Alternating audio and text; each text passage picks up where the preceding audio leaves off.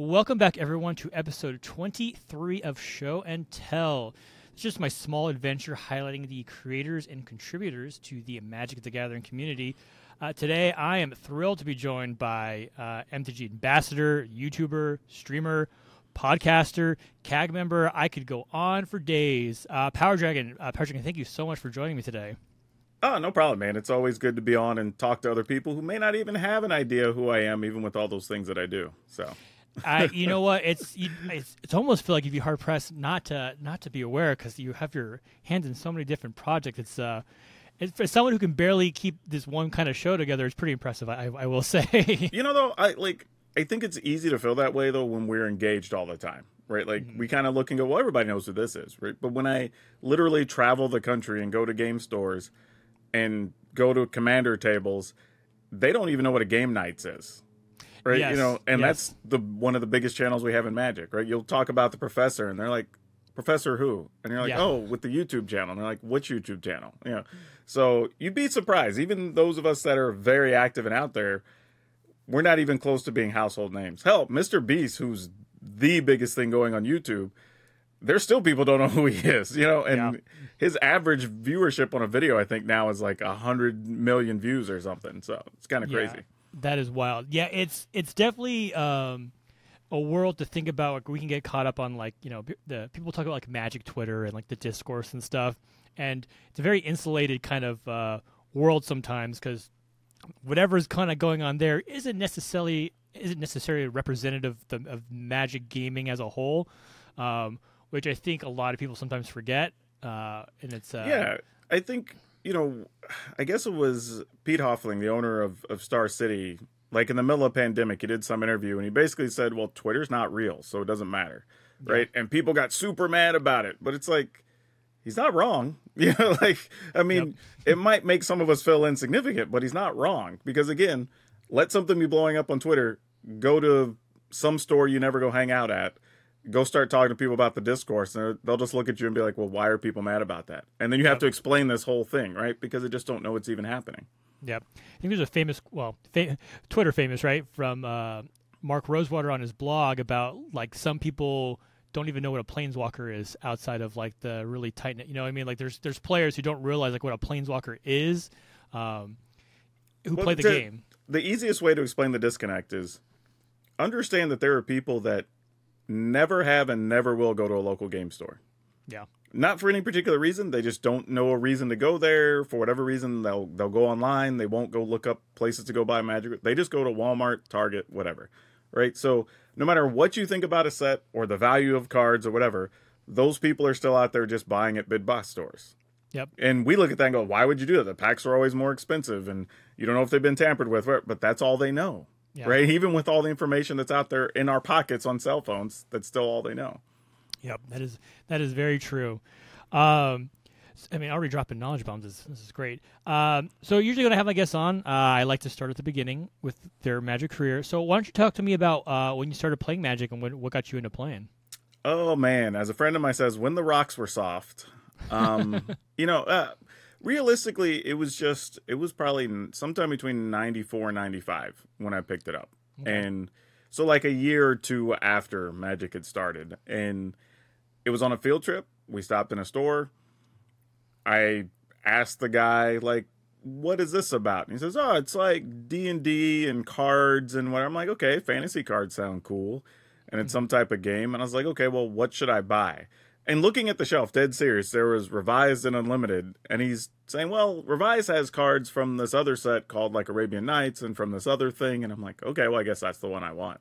You know, yeah. Who knew it was going to be like a thousand dollar decision way back when? But yeah, right. Yeah, like, but yeah, so I pick those up, I take them home. Don't even have anybody to play with. After reading through the rules, I'm just like, well, I needed a second deck. Well, this sucks. Yeah. so I literally just tossed it away for a few days and coincidentally, a friend of mine had went to visit his brother for the weekend, and he comes back and he's telling me like this game his brother taught him. And as he's describing it, I'm like, "Hey, is it called Magic?" And he's like, "Yeah." How'd you know? And I'm like, "Oh, I have some of those at home." So we went by my place when his brother had given him one of his starter decks, and we literally just played starter deck Magic for I don't know, probably like four hours with just junky starter decks. Yeah, I mean, guys, sometimes, especially back in uh, back in the day because you know I'm a I started playing probably 98 around the Urza's block series and it was kind of like magic was had been around but like those start you know you just get like a starter deck and it's like a theme deck and you just kind of sit down with your friends and you know the joke you're playing on that I can remember playing on the sidewalk without sleeves. Like it's kind of a meme at Yeah. this point but that's what we did. Like we did you know you're not thinking about like you knew you kind of knew oh yeah like the black lotus is like a really expensive card but like back then like really expensive was like $600 right? Which is not an insignificant amount of money but it's not really like the you know tens of thousands of dollars that they kind of go for now There was actually a long point in time in the beginning where Shivan dragons were worth more than Moxes. Yeah, well, because Like everyone true wanted. story. Yeah, they wanted the big. You wanted you wanted the big creature that could fly. I don't think really, people really under maybe had a you know. I don't know what the competitive scene was like when it first came out, but maybe the ideas of, of ramping and um, you know that kind of uh, strategy hadn't really taken off like we think about it now with like mana rocks and like the importance. of Oh like, yeah, the way we play Magic now is way different. One of the best things I tell people is if you can find the footage, go to the first World Championships, or the actually the first the first Pro Tour, because they had this weird rule where you had to play. I don't remember, maybe like five cards from each standard legal set or something had to be in your deck. Okay. It, Yeah. wa- it was a very weird thing, but you know something to just make it different and competitive Yeah. at the time. And if you watch the way they play, they are playing very differently. Like they're making some plays that are more conservative. They're holding on the cards for certain things they think their opponents might be playing. Mm-hmm. But it's so early in the life of Magic. I mean, you're talking literally, was that like 28 years ago, 29 years ago at this point? Gosh, right? yeah. it just plays so differently. And I don't think people really understand that, like, you go back and watch, you're like, these guys are terrible. And you're like, but it's just kind of what they knew at the time. And that applies to everything. If you watch how basketball's evolved or how football or soccer, like their strategies, even for substitutions and other things that they've just Yep. figured out over the years that are just better. Yep. But you'll watch old footage and go like, why are they doing that? Why is this other guy not in the game? Why is it, you know, it's because like things were just different. You know, our knowledge is different.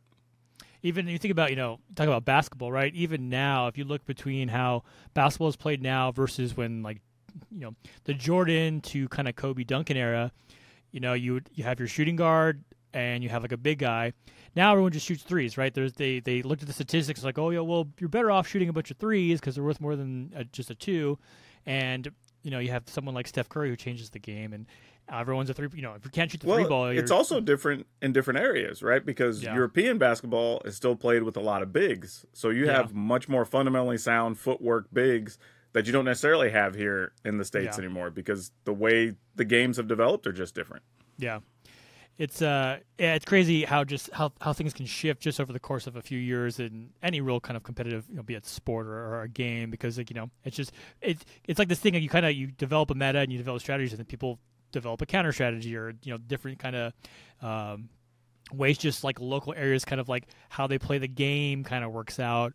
Um think even eh, Mark Mark Rosewater talks about before. I think he even worked for Magic. Like there was like you know you played in your area. There was no internet, so like everyone kind of played a particular way, and you'd go and go to this other city and play, and like oh they all play like with flyers or they have you know it's just like these little kind of things now we kind of take for granted where it's like well what's the uh, let's go well, to even crazier is there would almost you could almost see a lineage of how people learn to play because if somebody played the game incorrectly, then this whole group of people played incorrectly, right? Because Yes. they all learned from the same source, and then they're like mind blown when you explain to them how something works. Yeah, yeah, it's that's yeah, that is that's pretty funny, when- especially when it's you know coming. You know, someone who, came from playing like um, sidewalk magic.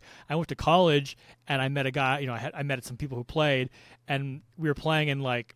I definitely got a. I always joke I minored in magic in college, like how to play. My friend basically like taught me how the stack kind of worked. I'm like, oh, this is, this is not how we played back in the day, like with my friends back in high school. But it's really cool. But like, oh, okay, I understand. And I went back when I went back and met my friends from high school who played. I'm like, okay, I've been to, the, I've seen, I've seen the promised land. Let me tell you how this actually works. And it's like, oh, really? Like we did, you know, because you kind of guess them. Like Yeah, pre pre internet times, you kind of just guess how stuff works. Right? Like, well, I think it works like this. You know, maybe it makes sense.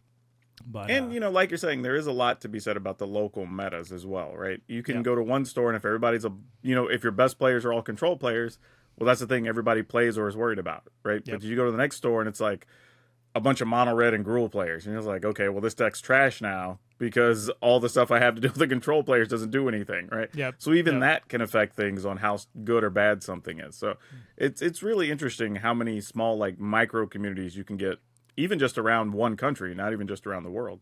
Yep, yep, definitely. Um, okay, so 94, 95, so you've definitely been playing for a while.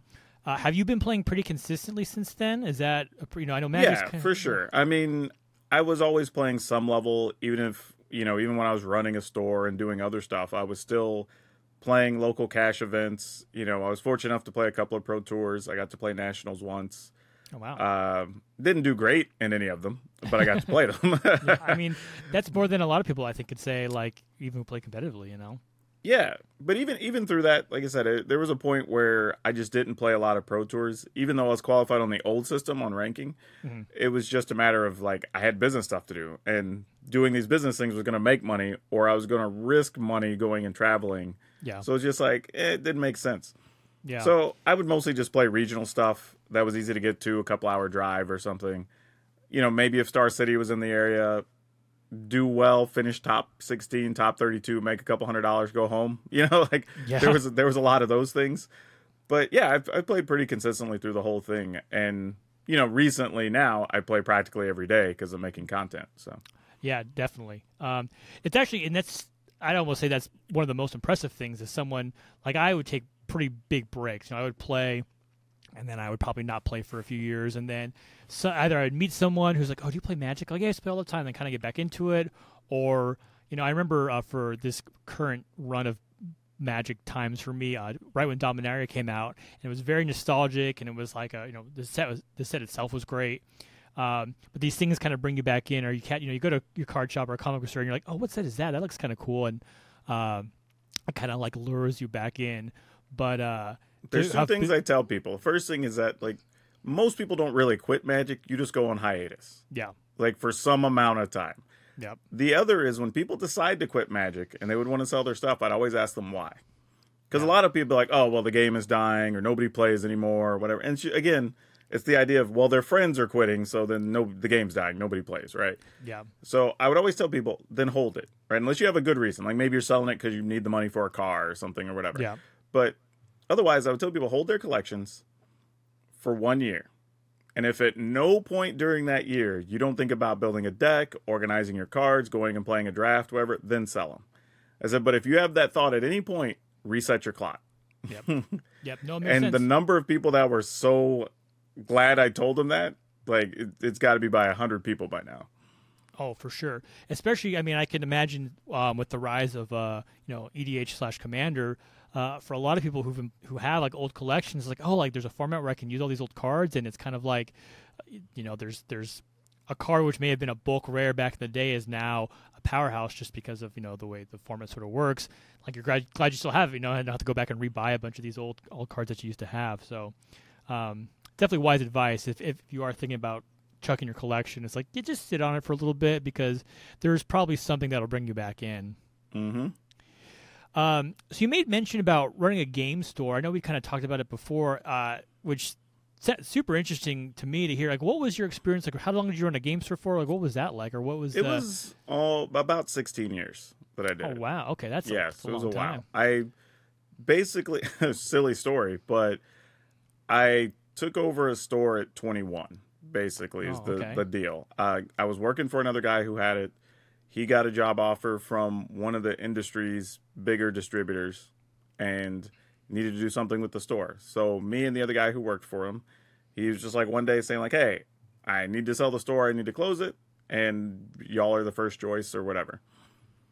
And realistically, I had no money. I mean, I'm I'm literally just turned 21 a couple months prior, so it's like, what am I doing? You know. Yeah, But my logic was, if it fails, I have nothing, and I have nothing now. So I actually constructed a deal. We talked about it, and I bought a store effectively with no money down okay, and two hundred dollars in the bank.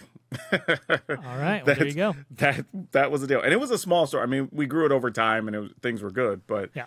yeah, it wasn't like I was even buying into a great business to start with. But yeah, turned turned it into something, and, and it worked out. It opened up a lot of doors for a lot of other things for forever. Honestly, Oh wow, that's I mean that's pretty cool. There's, you know, there's it's kind of like for a lot of people, you know, for me growing up, like I was really into comics and cards. I was like, oh, it'd be so cool to own my own card shop or you know, comic you know, game store.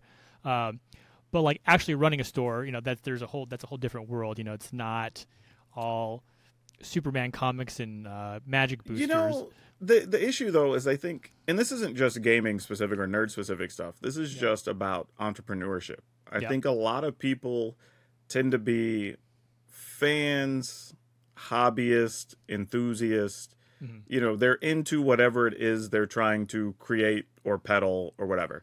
Yep. But at the end of the day, they're not business people. Yeah. You know, even now I get a lot of people ask me like, "Oh, I'm thinking about opening a store. What should I do?" And I tell them before you do anything, go take a business and a tax course. Mhm. You know, and they're like, "Okay, but then what?" I'm like, "No, go do that first and realize what you're going to be getting into, and then we'll talk about other stuff." Yeah. Like nobody wants to hear that because they want to know the fun part. What should I buy? What distributor should I use? What what should I sell something for? Whatever. Yeah. But to tell you that like there was so much I learned on the fly, and I just got lucky. One because I'm I'm stubborn and hard headed, and I'll just get you know do whatever I got to do to get through it. Yeah. But it wasn't pleasant at times. You know, the other is I didn't. I had to find people that I could get information from because nobody I knew was a business owner or whatever. Nobody in my family, so just like I had to scrounge for because this was also like I wouldn't say like before the internet, but when the er, very early parts of the internet. So there Yeah. there weren't a lot of opportunities. I couldn't just go reach out to other retail groups or whatever. So that also made it tough. But at the same time, I was at the like right kind of near like I would say like a quarter of the way in on the Pokemon boom. Okay. So there was money coming and going, which was nice. But at the same time, for those first two years I was in business, I didn't even learn how to run a business because literally there were calls where distributors would call up and be like, "Hey, we have." I don't know, three cases of jungle to send you. And I'd be like, all right, cool. We didn't discuss price or nothing. It was just like, they'll be here. They know I'm good for it. I'll sell it. I'll pay for it. Yep. And at some point, I was literally able to go, hey, this isn't sustainable. So I literally went and found other business owners and just Yeah. like, hey, what are you doing? How are you running your business? Maybe there's some things I could learn from you. And over time, I just picked up enough and it worked out, fortunately. Did you, you know, it's interesting. Did you have trouble with, um, I guess you, maybe it's a it's a different industry. When you're talking to other business owners, were they pretty open about kind of like sharing their thoughts or, um, process, you know, or, you know, their experience or how they kind of did stuff? Did you find that was a pretty easy process or was that, Uh, uh, The toughest thing really was that I was so young, right? Yeah. If I talked to somebody on the phone and then I showed up, they're kind of like, oh, you're the guy, right? Like Yeah. this 21, 22 year old punk kid shows up and they're like, uh, you're the one that I'm supposed to be talking to business about or whatever. Yeah. You know, I'd show up to the city to do something with like, I don't know, the chamber or something. They're like, oh, you're the owner? Like, you know, that, that happened a lot. So yeah, that was a bigger hurdle than anything. But most of the people I was able to talk to, I befriended some other way. Whether we had a mutual interest in something in town, you know, it was somebody I met at a poker game, you know, whatever. yeah, And that's how I opened a lot of those doors. Since it was like, okay, they already know me. Now, as they found out about me, let's talk. You know. yeah. It's, um, I, uh, I did wedding photography for a while, um, professionally, obviously, well, hand in hand. And it was interesting when I started out as someone who didn't, you know, knew photography but didn't know the business sides of it. And I had a lot of um, fellow photographers who had kind of asked questions, and you get a lot of like, well, you know, there's a lot of, you know, they were kind of almost un, uh, unwilling to kind of share their knowledge in a lot of ways, um, which, you know. I kind of, I guess I kind of understood, but it was also I felt kind of silly because it's like I'm not here to poach your customers, right? There's kind of one of those things where there's, there's going to be enough clients to go around. So it's, um, I was just curious if that was, uh, it's nice when you kind of kind of build a relationship with someone and they're willing to kind of like teach you, you know, and, and not. yeah, I can like- tell you, like we we pushed it to the nth degree, even in the game industry, even within Texas, where I was at the time. Like we had a Facebook group just for Texas game store owners, right, Okay. or hobby store owners, right? Because the idea was if somebody came in and did a poor job, now that affects a lot of future customers, right? Because we all had customers. It's like, well, I just don't go to game stores anymore, or comic book stores anymore, or whatever, because I went in this one time and this crazy thing happened, right? Or I went in this one time and totally got insulted or you know a bunch of dudes were catcalling me or whatever it was right Yeah, and then they just don't go in and do a store again Yep. so if we can prevent a lot of that then we're helping everybody right? And then the other issue was if one of those stores open and then they close well now they're doing going out of business sales and all this other stuff and like that kind of messes up the economy of different things for a little bit. So like that's not good either. So we just kind of cut a lot of that off. And then that also led to eventually which I'm still a member of now, like even though I have my store, Like I guess because technically I'm on I'm one of the original board members or whatever of it. But we started one, and there's a Facebook group that's the largest, to my knowledge, group of retailers that communicate regularly or whatever. For sure in the U.S., but probably even around the world at, this point. Oh wow, that's pretty impressive. Yeah, I think a lot of times, and I talk about. Um, especially on this show with other kind of creators, streamers, you know, rising tide lifts all boats, right? There's there's plenty of viewers to go around. There's plenty of subscriptions. There's plenty of people that you can build, and by kind of like making a better community, um, you're just going to improve everyone's kind of lot, as opposed to kind of like you know hiding information or or you know uh, single people out or being maybe rude or it's it's just not it all yeah. kind of comes back in the end to you right? It's those kind of those kind of the um, way everything especially when we're talking about youtube right? Yeah. the first thing to remember is that youtube literally gets billions of views a day right? Any any of us would be happy to even see 2% of one day's views in the life of our YouTube channel. You know what I mean? Like that yes. that would be awesome, right? We, we yep. would have some hundreds of millions of, of, views or whatever.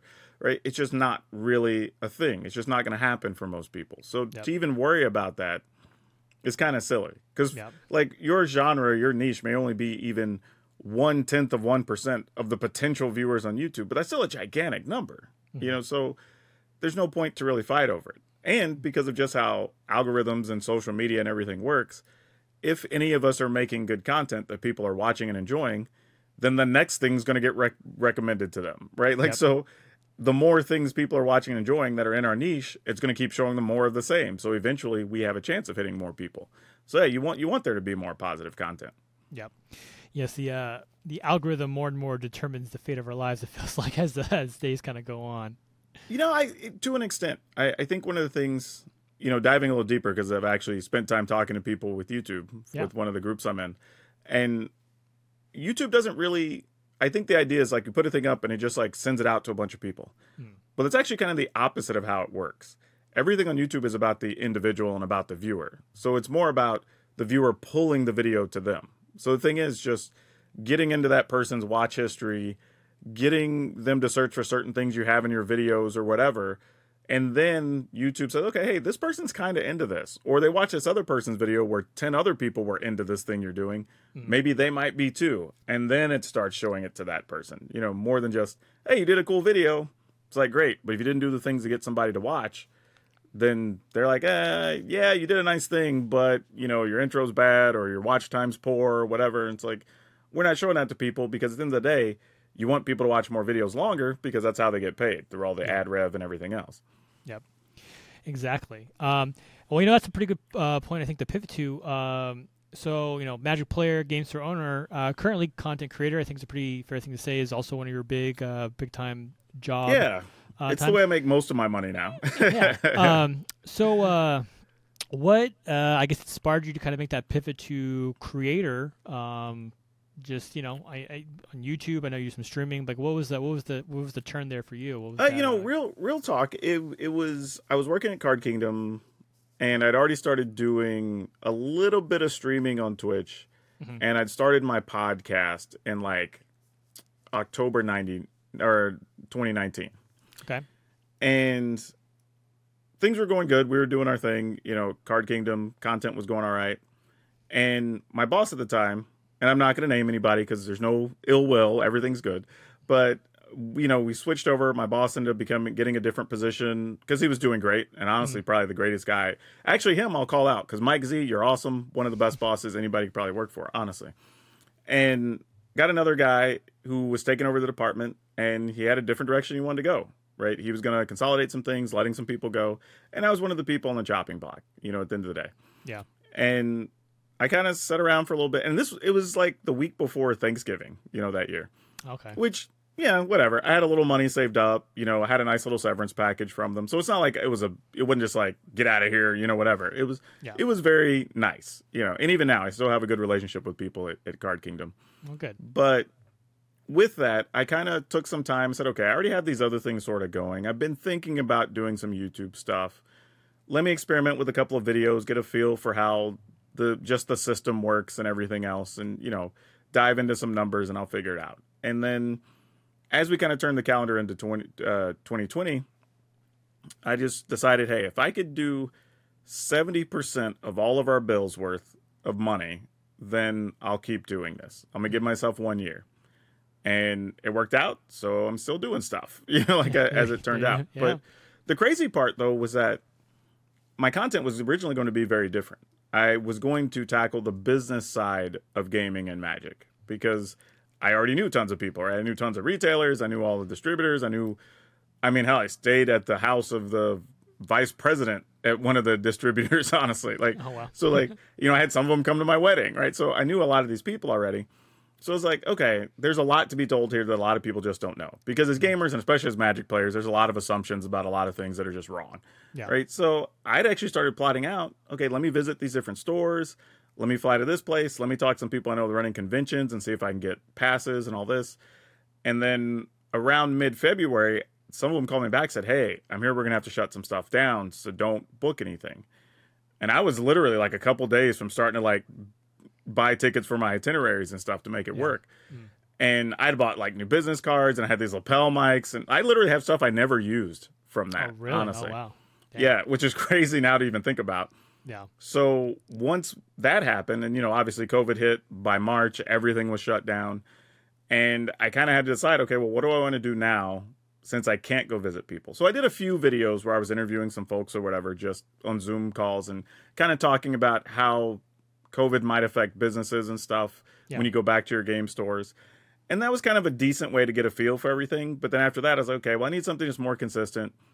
Arena's kind of a thing people are going to start checking out.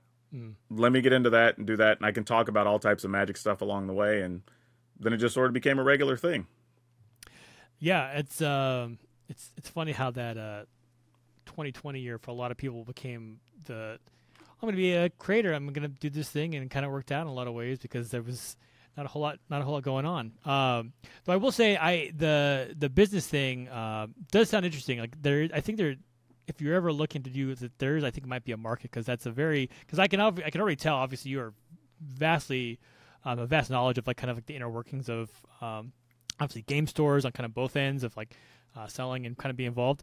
Uh, I do think there's there, there is something there that might be kind of interesting to uh, I don't know if you ever find time to really kind of pursue that. Uh, I would listen, I would subscribe. Yeah. But uh, yeah, so why did you? Okay, so YouTube. Um, I guess what about YouTube? Kind of because you know a lot of people there's like you know full time Twitch streamers versus YouTube. Like what about YouTube? I guess uh, was kind of why did you make that your main uh, source of for your for your stuff? For real, it was that man, and this is gonna sound so bad and it's gonna make me seem like a bad guy. So I'm, but I'm gonna say it anyway. After doing my research, realizing that for gaming as a whole, not just magic, Yeah. most of the content was bad. I mean, in a I- nutshell, like it- Yeah. a lot of people weren't doing the things to help their videos be found, set them up to be watchable. A lot of people are kind of doing the bare minimum, just like recording something and putting it up. And Bare minimum, you say no. There were a lot of ways that I thought things could be changed and elevated. You know, even even for a gameplay video. Like Mhm. I was to my knowledge, I was one of the first people that actually does like a cold open. So it's like, hey, here's what we're doing today, blah blah, whatever. Yeah. Let's get into the deck list. And then I just even my presentation for my deck list has evolved and changed. Just be like, here are the cards we're worried about today, highlighted, boom. Now we're playing some games. Right? Yeah. That whole thing from beginning to that point to playing the games is often less than three minutes, sometimes Yeah. under two minutes where I'll watch a lot of other people and it's like, man, we're eight minutes in this video and we haven't even played, we haven't even seen you play anything yet. Like, what was, what are we doing? You know? yeah, yeah, And a lot of people are just missing that level of stuff. And you see it same thing too with like the let's plays for the video games and whatever. It's kind of somebody is sitting there effectively just doing a recorded stream, you Yeah. know? And it's just like, okay, but there's no sound effects. You haven't edited anything.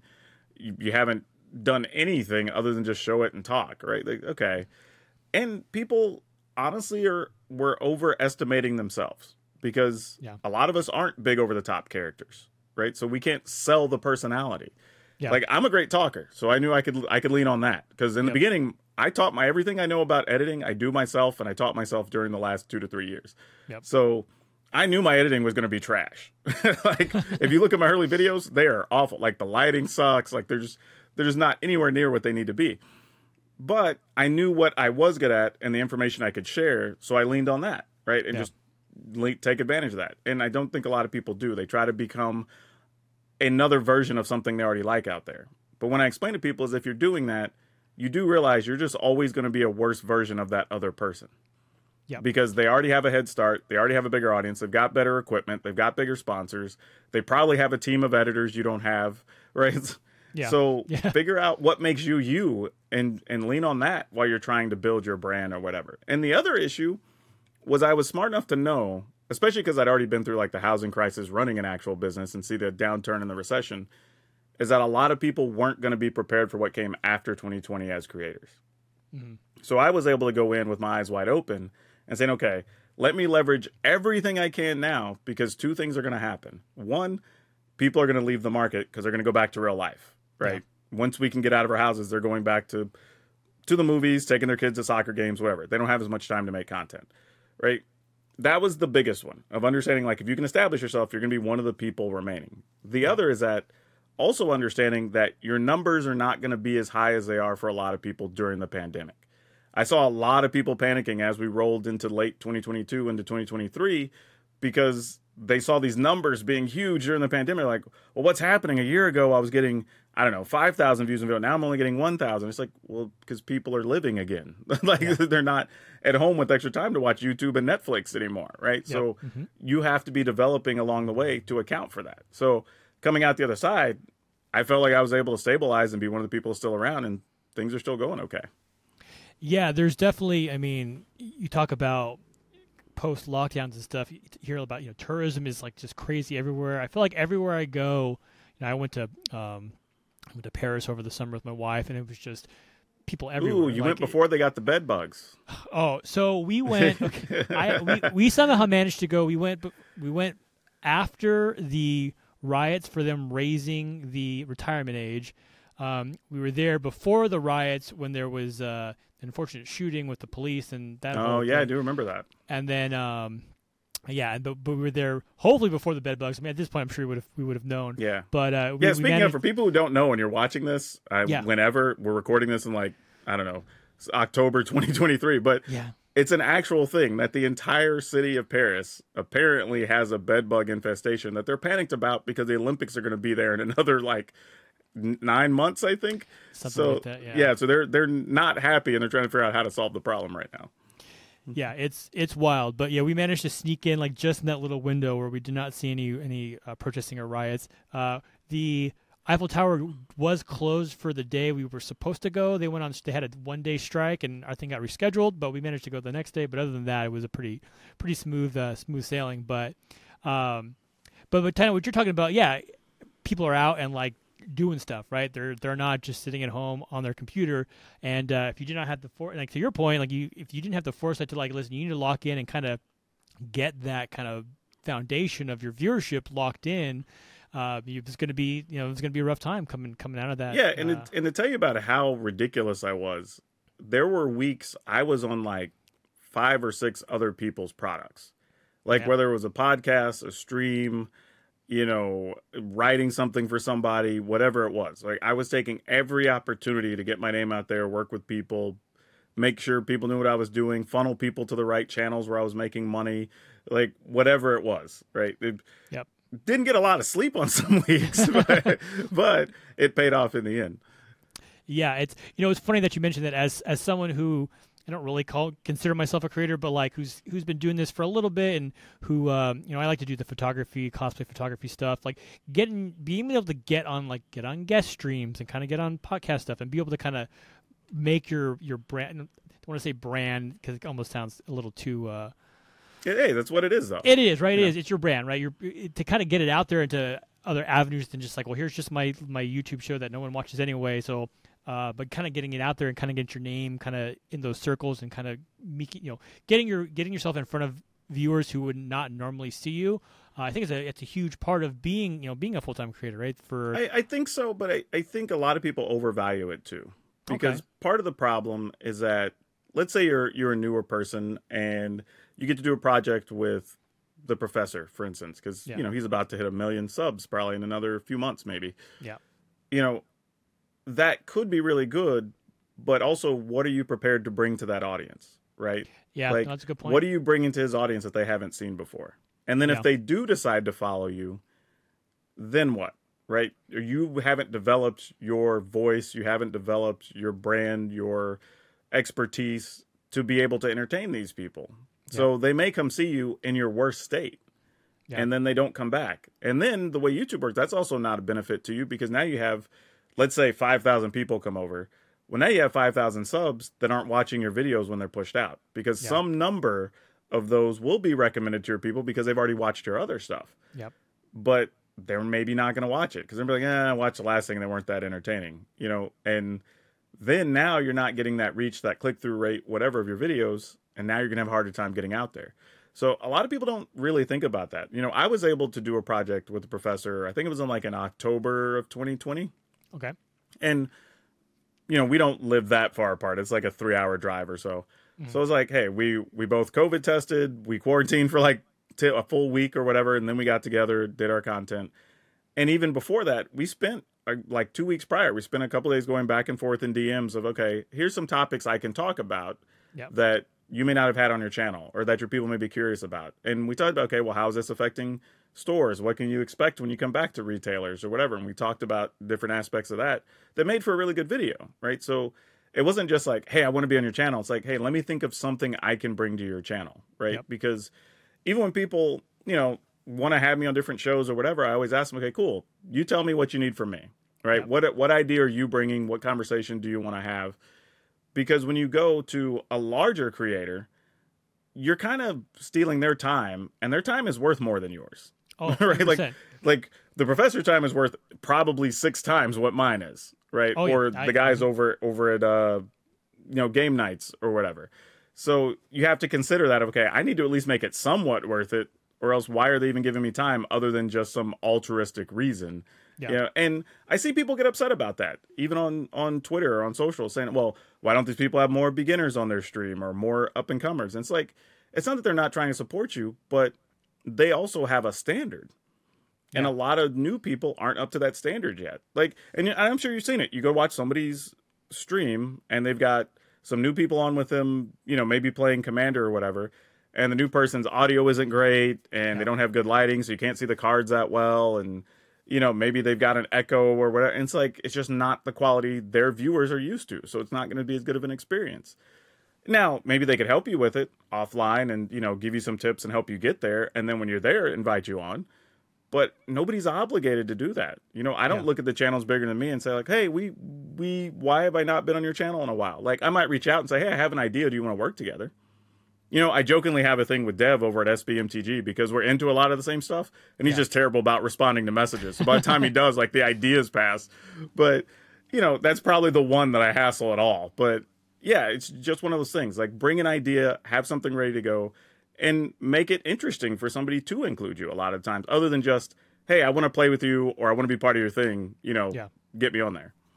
Yeah, no, for sure. I mean, I feel like a thief all the time when I have some of the guests I've had on the show. Just uh, like, oh, I am, you know, whatever. I'm a nobody. I say I'm a nobody, but uh, jokingly, but, but like, as a, from a from a viewership or brand standpoint, yeah, and like even just having you on to me, I'm like, man, this is like for me, it's like it's a pretty big deal. Like I don't want to like gush, but like to me, like you're you're a pretty established and well known creator. Um, super glad to have you on. But like, you know, I've been doing this show maybe for three years, but you know, three years ago, like I wouldn't even, I wouldn't even think about asking someone to come on because like, what do I have to show for it? Why would you dedicate, you know, an hour, hour and a half of your time to someone that has two subs and gets like five views? And not to say that like you wouldn't be against it per se, but yeah, there is like a value proposition for like, well, yeah, these you want to kind of like make it worth your time. Um, But you know what? you know, There's still a way to sell that though, right? You could you could go to Yeah. somebody and say, "Hey, look, I'm just starting out. I want to do some content about XYZ. You're one of the best people in this space. Is there any way I could get you for just like 30 minutes to do just like a fun interview, something a little bit different? Come up with a gimmick or something that's Yeah. they haven't done before." And like, "All right, cool." And some number of people will say yes, right? You may Yeah. only be 20%, but you only need one to hit to get you started. You know? Yeah, no, that's that's very true. And you know, this is all kind of you know we were talking about uh, entrepreneur entrepreneurs earlier, and we've talked about content creation. I've kind of talked, we've kind of um, I've discussed it kind of in the past with other people. Like the the real trick to a lot of this is like you got to put the work in, right? I think a lot of times people see streamers and YouTubers and think like, oh, I'm just gonna go live on Twitch. I can do this full time, like I don't have to work, and they don't see all of the prep that kind of goes into creating YouTube channel, uh, having a consistent stream um, on Twitch, or um, you know, just kind of being ready. Like, you know, I even, you know, I have pages of notes written down, so I'm not just sitting here like, uh, so what about this? Or, you know, being prepared and kind of putting in the time. Like, being a full time content creator is is tough. Like, it, it, it, I'm sure it's compared to some jobs, it can be very fun, but it's not just like I'm just gonna hit record and like go to town. There's a lot of work that goes on. The people that, that are the best are also doing the most. Yep. You know, whether it's talking to a team of people and figuring out what the work week's going to look like, how they're editing stuff. Like even for myself, I think about when I'm doing videos, okay, cool, this is a good spot to clip. Maybe this becomes a short later. Okay, how yep. much time am I going to put toward editing that? Like I still have to put together the run sheet for my podcast. So like that's got to happen somewhere during the week. Then I have to edit that one. I'm also a guest host on another one, so I got to keep time clear on my calendar to be on that one, right? Like yep. I might have commentary over the weekend, so I got to make sure to set up my background and stuff. So that's all good. And then we do a sound check on Thursdays to make sure you know we're ready to go on Friday, right? Like there's all those types of things going on that like. Yep. All of that makes it work. So when you get to the end, it looks great and it looks flawless, right? Yeah. I was just telling one of my viewers the other day, like I'm surprised I don't like have more errors that happen because I'm doing everything myself, and a lot of it I'm doing it in a hurry. Yeah, you know, I've purposely built a system to have almost shortcuts in a lot of things because I know I have limited editing skills and things like that. So I have to make it as quick as possible. So when there is an error or something, I can spend time sorting it and fixing it. Because again, I'm not an expert, but that that's the type of stuff you have to figure out is like where do you get your efficiencies how much time do you have to dedicate to it and at one point i was telling people during the pandemic you know i was i at least had four to six hours a week where i was just either watching youtube videos reading articles testing stuff i just read about like just to get better at editing with lighting camera work mm-hmm. you know microphone settings whatever just to level up my content constantly yep yeah and you got you know that's you always got to be kind of learning, right? You know, I've uh, I do a lot of photography. I've been doing photography uh, close to 20 years now, and still every day I'm probably I'm looking at articles about new camera technology or just like how to you know lighting techniques, editing techniques, just whatever is new, whatever is interesting, whatever is cutting edge to kind of keep yourself engaged, but also kind of to keep evolving as a as a artist, creator, whatever you want to say, um, because you know stagnation is death in a lot in a lot of these. Um, kind of fields because everyone's always there's always something new and better kind of coming around. Well, if you're not growing, you're dying. That's what they yeah, say. But exactly, exactly. But seriously, I think there's a, there's a good point there because a lot of people who will tell you like, well, the algorithm changed or whatever, and I just don't get views. No, the algorithm didn't change. It's the people changed. Yeah. Right. Because again, it's not about your stuff being pushed out. It's about stuff being pulled to your people. Right. And if their interests have changed like let's say even for magic like we might be in a world right now where we're doing good content with best of one on arena. Mm. and maybe three years from now maybe even two years from now a lot of people decide well you know i'm doing FNM a lot. Maybe some tournament series are coming around. They want to see more best of three content. Well if you don't evolve with that and keep doing best of one where you're not going to see your view number go up. But if you switch over to best of three more people want to watch your stuff. Or whatever the case may be right? It might be more people want to watch more commander content or whatever. And if you don't make the change, you're going to be left behind. Yep. But people get comfortable doing a certain thing and then they don't know how to change because they haven't been experimenting along the way. And yep. that's why I tell people I make changes all the time, little stuff, just adding things. And I and I actually tell people watch content outside of your niche. Yeah. Like there's a lot of times I'm not even watching magic content when I'm on YouTube. I have a few friend stuff I'll watch or whatever, but sometimes yeah. I'm looking at other stuff so I can find ideas that work that us as gamers we aren't doing. You know, if, yep. especially during the pandemic, because I had a thought of let me find a genre that they absolutely can't do what they do because of the pandemic. So I eventually found this guy. He's an older guy.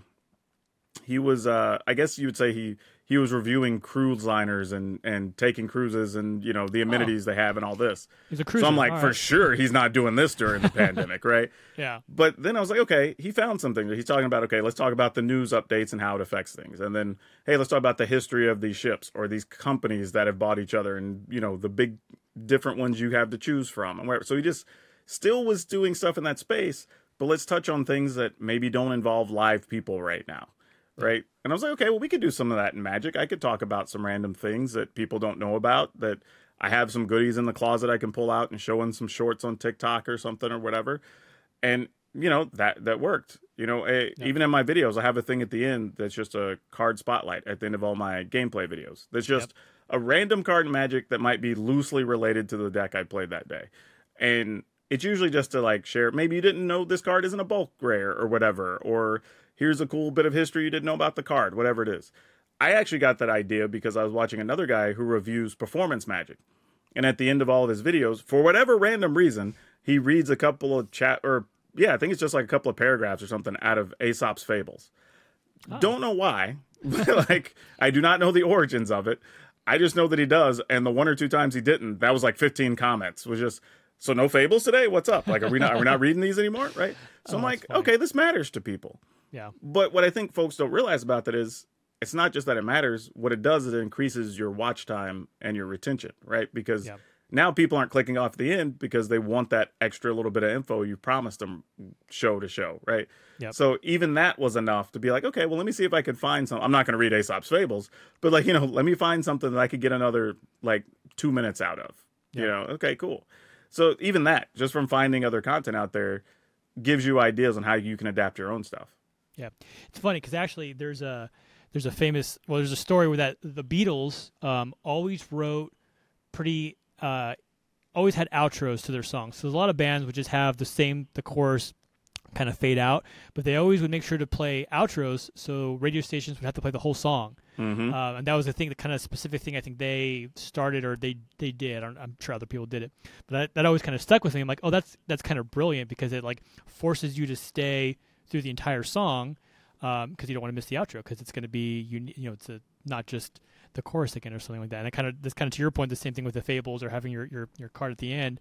Um, it gets you to that kind of pulls people through the, the, the finish line, and then gives them something to kind of look look look for at the end. Because like you know, as soon as you stop doing that, yeah, people are like, oh, where where's the card wreck or where's or where's the fable go? Like where yep. what happened? It, yeah, so it's um that's that's kind of funny. That's a it's a nice little I don't want to say trick, but like it's a it's a it's a nice thing to think about, or it's a clever thing to think about in terms of uh, well, the kind of the biggest thing I tell people is just think about how you view content, right? Yeah. Like nobody was staying to the end credits of a movie until Marvel started putting in extra scenes, yep. right? So now it's like, wait. Yep. Now there's two things you have to watch for at the end of Marvel movies now. So now people will sit through all the credits. Yep. No way people were doing that before, right? But because now, once it happened once, you're like, oh, well, maybe there might be one at the end of this movie. So now you sit through it and you're like, oh, there is, and you get rewarded for sitting there, right? So now you're almost surprised when they have one and there's not a scene. You're like, oh, well, all right, then I guess we just leave now. yeah. It's like, oh man, because you're like you want that hit too, that last hit of dopamine. Like, oh, what's coming next? Like, who's the who's the random person they're going to introduce into this movie is to make me wait for the next one? You know? Yeah, or or even like you know, in intros, I tell people like you're not watching the intro for the fifth time on a TV show unless it's uh, Peacemaker because they had that whole like weird. I don't know, musical, whatever yeah, opening, yeah, you know, like, yeah. and that was kind of fun to watch every time. But outside of that, like nobody's wanting to watch an intro for the fifth time, sixth time, whatever. You're clicking through it because that's how we use all the stuff we watch now. Yeah. So it's like adapt all those things from the behaviors you know of humans because that's who's watching it. It's not a robot just sitting there watching your video. Like you have to understand the behavior of the people and how they're going to get through your content. Yep. Yep. Yeah, I uh I wanted to touch on so I mean you know successful creators I think you know like kind of we touched on or there's a lot kind of going on behind the scenes there's a lot of kind of work going on outside of just the, the finished product and um, I wanted to kind of bring up um, your membership in Top Deck Studios because um, mm-hmm. I know I've seen you've been on a few episodes of Decked Out, which uh, Veggie Wagon is a friend of mine, and watching that show kind of evolve from its first iteration to I think I just watched their Halloween episode today. Um, what, so I just want to just kind of want to talk about Top Deck Studios. Like what, what you know, that's kind of uh, how would you describe Top Deck Studios and like you know the decked out experience for you? Because I know you've been on a few episodes. Yeah, what, I would say first thing is like MTG Nerd Girl one of the hardest working people in in Magic, probably in gaming, but for sure in Magic. So yeah. like props to her for sure, and also to Veggie because I think he undersells himself a lot. But the dude is very funny, super creative, always has tons of ideas. You know, he's one of those people I looked at early on and told him like, "Don't worry, you're gonna make it." Right? Like, like one way or another, you're going to you're going to get there. Like I, because I constantly tell people, creators unfortunately are not creative and that's what gets a lot of people. And yeah. he totally has that. you know, but as for the experience, no, it's great. I mean, what what Nerd Girls tried to do is put together a group where people can help each other grow, you know, mm-hmm. and even when I talk to her, you know, I'm not particularly in to get a lot out of it, but I'm there to when I see something, I try to help somebody out or yeah. recommend a thing to somebody in the group. And you know, sometimes everybody's just being a support system when somebody's just having a bad day or, you know, something happened and they can't get to their content and they feel down about it or whatever. Like so it's it's kind of just a good quality like network of creators for people to help each other more than anything else. But as far as being on on decked out, like it's been fun every time. Like, you know, uh, Hammy, her her little corgi is hilarious. We're always playing with the toys when we're over there, but yeah. you know, her mom is great, uh, a fantastic host and we just make some fun content. We normally shoot a couple episodes at a time when we're there. So you know we have we have to prep some stuff ahead of time, but yeah, yeah. To- totally worth it. And they're not far either. I mean, they're a little over two hours, two and a half hours or whatever away. So it's easy to just make a day trip out of it, record some stuff, and drive back. Oh, for sure. Yeah, I, uh, I, you know, it's been awesome seeing the entire stuff. You know, Veggie Veggie's career, the give him his flowers over here. Just seeing him come from just being in his little room in Boston and yeah. doing like weird cosplays. Now you know in the um, call it the the Top Deck House with uh, Nerd Girl and I think Airball and Nerd mm-hmm. Mom, and just seeing the evolution of that show. Uh, and the show's great. Like it's funny and it's entertaining, and it's definitely has its its own kind of vibe, which is you know kind of it's kind of I think found its rhythm a little bit. Um, and I think to your point too, I think Nerd Girl is very underappreciated or under. Um, like I, I don't think people realize how how much she does like from a behind the scenes aspect in terms of like her creation and kind of helping guide that um, the studios and all that kind of good stuff. So uh, definitely recommend checking out that show uh, anytime you can. It's very very good. Um, so in addition to all this other kind of good stuff you got going on, uh, you are part of the inaugural class of MTG ambassadors. I am. Um, Ambassador program has been an interesting uh, development, I'd say. Um, what do you so for, as an ambassador, like what do you think? Like, what would you want to be able to tell people about the program that maybe they don't that you've seen people misrepresent or don't quite understand? And like, what has your been experience as an ambassador? My first thing, and I've said this my entire time I've been part of Magic, is that I think Wizards over communicates to begin with. I think I think they've just created a system where people have gotten used to them communicating a lot. So when they do or don't say something, people want to take it every which way. And it's like, okay, well now we have to have an explanation for the thing they just said, or now we have to have an announcement for the announcement. Because if you don't tell people it's coming, now they get mad that they didn't get a warning. That you know, yeah. it's just like, what are we doing? You know.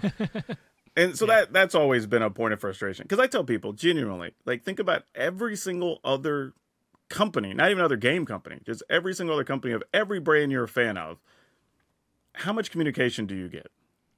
Not not a lot, if any, exactly. Really. Like even no. if you're a sports fan, you're you're lucky to get a decent interview after the game that's not just a bunch of platitudes from somebody. You know what I mean? Like yeah. like yeah. there's almost nothing. So it's just mm-hmm. like unless there's just like inside sports reporting or something, you don't find out a lot. So it's like okay. That being said, you kind of go to the next level and say, okay, what if we just made ambassadors to help us promote things? That's not that weird or new. I, I made a post about it and a video about it, just saying like the reality is every single other brand has this. Now they're called something different. Some people call them like a street team or a community ambassador or whatever it is, right? They all have different yeah. names for it, yeah. but they exist. Yeah. Almost every creator you know is probably one of those things for some other brand. Yep. It's not new. This is just using people that are already a voice in the community to promote whatever thing is coming out. That's kind of it. There's really not more to it than that. You know, it's just helping the overall sales of Magic for a thing you are already going to be promoting on some level, right? Yep. Now, it might be, hey, this month we'd like, I don't know, just making up a number here, but just, okay, uh, Ixalan's coming out in a couple of weeks, right? So it might be, hey, this month, could you do maybe a social post and a video about your favorite cards from the set or whatever. It's like, all right, sure, I can do that, no problem. Or if you are a streamer, it's like, hey, on your next stream, can you get two or three creators on or ambassadors so you can play a game with the new commander decks and everybody can see them or whatever it is, right? That's all it's really about. There's really nothing else. The interesting thing about the ambassador program is just a selection of folks because I think there is a misconception that people got chosen just for the size of their reach or whatever else. But there's genuinely people that are fairly new, I would say, in the program, and people that have, you know, 50,000 followers or subscribers. So Yep. it's everything in between. And partly because this is a test group. Yeah. Like we don't even know who all is going to still be part of it in a year or not.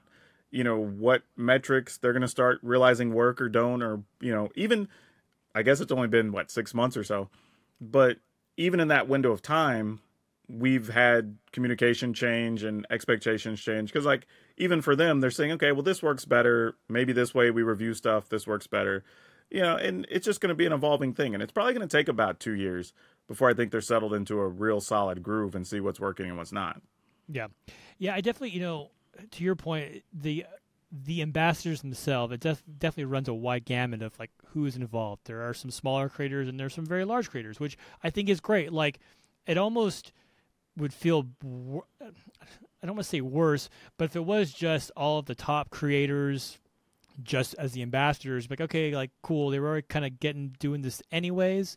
Um, but I think the fact that they're like, hey, let's involve some maybe new and upcoming creators that are doing some different stuff. Uh, I think it was great. I think that was a, that's a cool way to kind of engage. But you with, know, with One of the funny things though is you had people being mad because they're like, "Well, why'd this new person get picked over me?" Right? yeah. oh, so yeah. when you're saying like, "Don't keep using all the biggest creators," and then they don't, people are like, "Well, but why them and not me?" Right? yeah, So then the argument, especially if you're looking from Wizards in, just kind of becomes like, okay, you're just mad it wasn't you, yes, right? yes. It's not the size, it's not what they do, it's not their work, it's because it wasn't you, yeah, right? And that that's hard. That's hard for a lot of people to not be selected for a thing. But understand, that's not an indictment on anybody.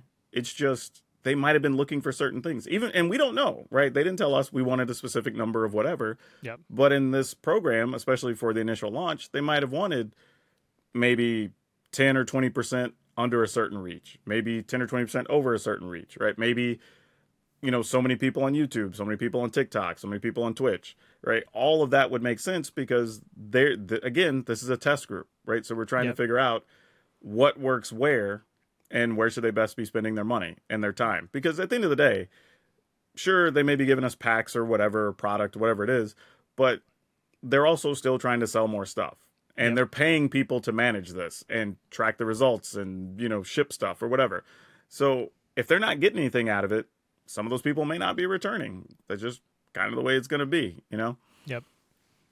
Yeah, if you know if the uh, the creator application for Chicago was any indication, I should have just cornered the market on Pinterest and LinkedIn. I feel like there's a real opportunity there. it was a very odd. Uh, you know I, um, I was thinking about it like pinterest probably works for cosplayers you know Yeah, they they could probably have that. a lot of stuff of just like different looks you know maybe hoods makeups things like that yeah, that the rest of us wouldn't necessarily use. Because I was thinking about that when I when I saw the forum, like who would use this? I was like, ah, it's probably a cosplayer thing. Yeah. I don't have a use for it, but for them, everything is visual, so Yeah. that would make a lot of sense. LinkedIn though, I'm still kind of like, why would they? Like, how would you even? Yeah, would you even? but I don't know. It was, it was just it was just funny to see. Um, maybe another was- way just to verify you're the real person you're saying you are. I don't know. True. Yeah. I mean, it, LinkedIn is kind of. I have a. You know, we we use it at my my real job, Mhm. uh, and I'm just like I always forget it exists because I you know I have I have one, but I'm like oh yeah I should probably go on and repost my marketing ads that I put out to the you know it's always weird using LinkedIn because it feels like this like it's a bunch of people and their job stuff and they're just reposting their job stuff but, like i don't care about what your job is doing because what doesn't affect my job but we all just kind of do it anyways but anyways that's off that's uh, neither here nor there but um I, you know, I think the I think the ambassador program is great. I think it got a lot of unnecessary backlash when it was announced. Uh, I think a lot of it's kind of your point where people were kind of disappointed that it wasn't them; it was some certain other people, you know, other Or or not their favorite creator. Or they're not right? their like, favorite That's yeah. Um, and I, I will say this too, though. There were also some creators, and I don't. I'm not going to throw anybody under the bus, but there there were some people that I think put out content, not necessarily understanding what the specifics were, right? Yeah. Because some people are like, "Well, I didn't want to get involved because I didn't want Wizards to have all my numbers and my analytics or whatever," and it's like. Well, one, if they had it, it, it doesn't do anything. Like, I mean, Yeah. literally doesn't. I mean, like, like I can show my analytics to somebody tomorrow and it doesn't do anything. yeah. But they don't even ask for that from us. Like at most, we've had a link that they track on their side to whatever website they're trying to get us to promote or whatever, which honestly makes the most sense because they're trying to see, okay, when we do this type of content, does it drive traffic the way we want to specific things or certain sales or certain card images or whatever it is? Yeah. Like that's all they're really looking for. So far, they have not asked, to my knowledge, from anybody in the program for any type of what you would call secretive or or close information. Yeah. I guess. So yeah, and I think that kind of started a conversation like, well, Wizards wants to have overreaching stuff and they want to do this and well, they they have a YouTube channel. How do you know they don't want to know your numbers so they can compete with? And I was like, none of that even makes sense. Like No, it's just yeah. not a thing. Like again, how we talked about how YouTube works, that just wouldn't even make sense with a lot of people's content that they're inviting in anyway. So If anything, Yeah, they, they they probably should be using the YouTube more. Like there should be more content coming out directly from Wizards on their YouTube that outside of you know the ambassador kind of stuff feels like they're actually there's- doing a fair amount. They have a Arena has its own MTG channel now. So Mm-hmm. MTG Arena has a channel. They've been putting stuff up. Uh, I think like three times a week. Uh, Okay, there's that's also the Magic channel has been putting up a few things. They've also extended Magic to TikTok and more on Instagram. I've been seeing That's them do true. stuff. So yeah, true. they I have a whole yeah. social media team that's definitely been picking up the pace in 2023. That's true. Yeah. Now that, now that you mentioned, I do. You know, I get emails with like, here's so and so doing you know deck techs and kind of stuff, which is which is good. Which is Yeah. you want to see that because yeah, because it's gonna just it's if that does well, it's gonna push people to other creators' content and uh, just again a rising tide, right? That's kind of the the refrain refrain for this episode. So, um, but yeah, you know, I think I I- I think most of the quote unquote discourse about ambassadors has kind of died down a little bit. I think it's kind of finally, you know, like most things, you give it a, you give it the news cycle, and people kind of move on to the next big uh, next big, big complaint, whatever it be. You it's know, funny you say that. When I was at Wizards, it was around the time I was there when Chris Cox had first come on, and maybe somewhere about three, four months after he'd he'd been the head. There's one morning he comes in and he's like, "Hey, did y'all see whatever it was? They were complaining about something on Reddit or whatever." And people were kind of in small panic mode. And I literally looked at him and said, honestly, I would just ignore it. It won't even be a thing tomorrow. And just went back to what I was doing. And people were like, you, you just told the boss, whatever. And he's like, all right, cool. And then we talked the next day and it wasn't even a thing. You know, same thing with the ambassador thing. Like people want to be mad about it. And it's like, okay, cool. What specifically are you mad at? Not what are you speculatively mad at? What are you Yeah. specifically mad at? And nobody had anything. And then now it's like, oh, you see your favorite people are still making the content they were already making, right? In some cases, we make like an additional piece of content to meet whatever the brief is for the ambassadors that month. But otherwise, I'm still doing my YouTube videos. I'm still doing my TikTok stuff. Nobody's telling me I can't say certain things. And that's the other thing. People, for some reason, assume we were just going to turn into mouthpieces for wizards. They Oh, have yeah. told us specifically if there's a heated topic or something else and you do not want to talk about it, don't feel comfortable, don't. Right? They have not forced us into anything. That hell, to be honest, there's dudes like myself, like Shivam, some other folks that when something's negative, we'll just talk about it and say it's negative. yeah, right? Like Wizards knows that coming in. They're aware of my podcast where I've said many things. But we also say all the time, we'll dog it when it's bad, but we're also going to praise it when something goes right. You know, I think that's where a lot of people, not just with Wizards, I think with a lot of brands, miss the opportunity to get those other gigs because you're always negative, right? Yes. Or when there is a positive thing, you're looking for the negative thing in it instead of just admitting, like, hey, they made a good decision. Hell, Twitch is a good example. Twitch has given people a million things we could dog on Twitch if we wanted to. yeah, But this past TwitchCon, it was like, hey, they're going to let people multi-stream on stuff. Hey, let's talk about it. This is a win, right? This is Yeah. good for a lot of people. You know, and people are like, yeah, but I'm like, okay, yeah, there's some small things, but the overarching thing is good. Let's just admit they got to win on this one. We'll dog the other stuff later, you know. And Yeah. but if you're looking to get sponsorships with different brands and different companies, and that's what they see of you on socials, because these people do their research. They have social media teams, right? Like, and that's all you're doing. They're not going to want to work with you. yep. They're just not. Yep. And it shouldn't be bad to praise things that are good, right? It's you know we live sometimes it's like really easy to to dog the back stuff, right? It's really easy to be negative all the time, but it almost feels like you're punished for when you compliment or you're like, hey, you know what, this is the right thing to do. I'm glad they've done that, and then you it immediately becomes like this, like, oh, are you know. are you a bootlegger? You know, suck hey, whatever. I'm just glad I'm an ambassador now, so somebody can actually say like, "Well, you're just in Wizard's pocket." Like, you know, you I'm really not. But you know, but the funny thing is, like, you know, a, good example is they had their. This was, I guess, beginning of 2021, whatever year it was when they did. Like, hey, we finally had a first billion dollar year, but we're having to raise prices coming up yeah. in like six months or whatever. And I did a video just explaining to people why this could still be a thing and make sense and because a lot of people don't understand like net profit profit margin you know whatever yeah. so i set up a little spreadsheet made a little video and we talked about it and said like okay assuming this number stays the same and all this here's what happens if something changes even 1% look how much less money they make or whatever and i had a bunch of people that were just thankful of somebody going hey we never learned this in school i didn't understand this this makes so much more sense thanks for explaining it a bunch of other people are like oh well why are you coming to defend billion dollar WotC or whatever i'm like I'm not defending anything. They didn't pay me to make the video. Yeah. I just saw a bunch of people struggling with logic and I knew how to explain it. You know, like you yeah. can have whatever opinion you want to have. I don't ever try to change somebody's opinion. Anything I say is mine and strictly mine, and I am not trying to get anybody else to jump in my ship.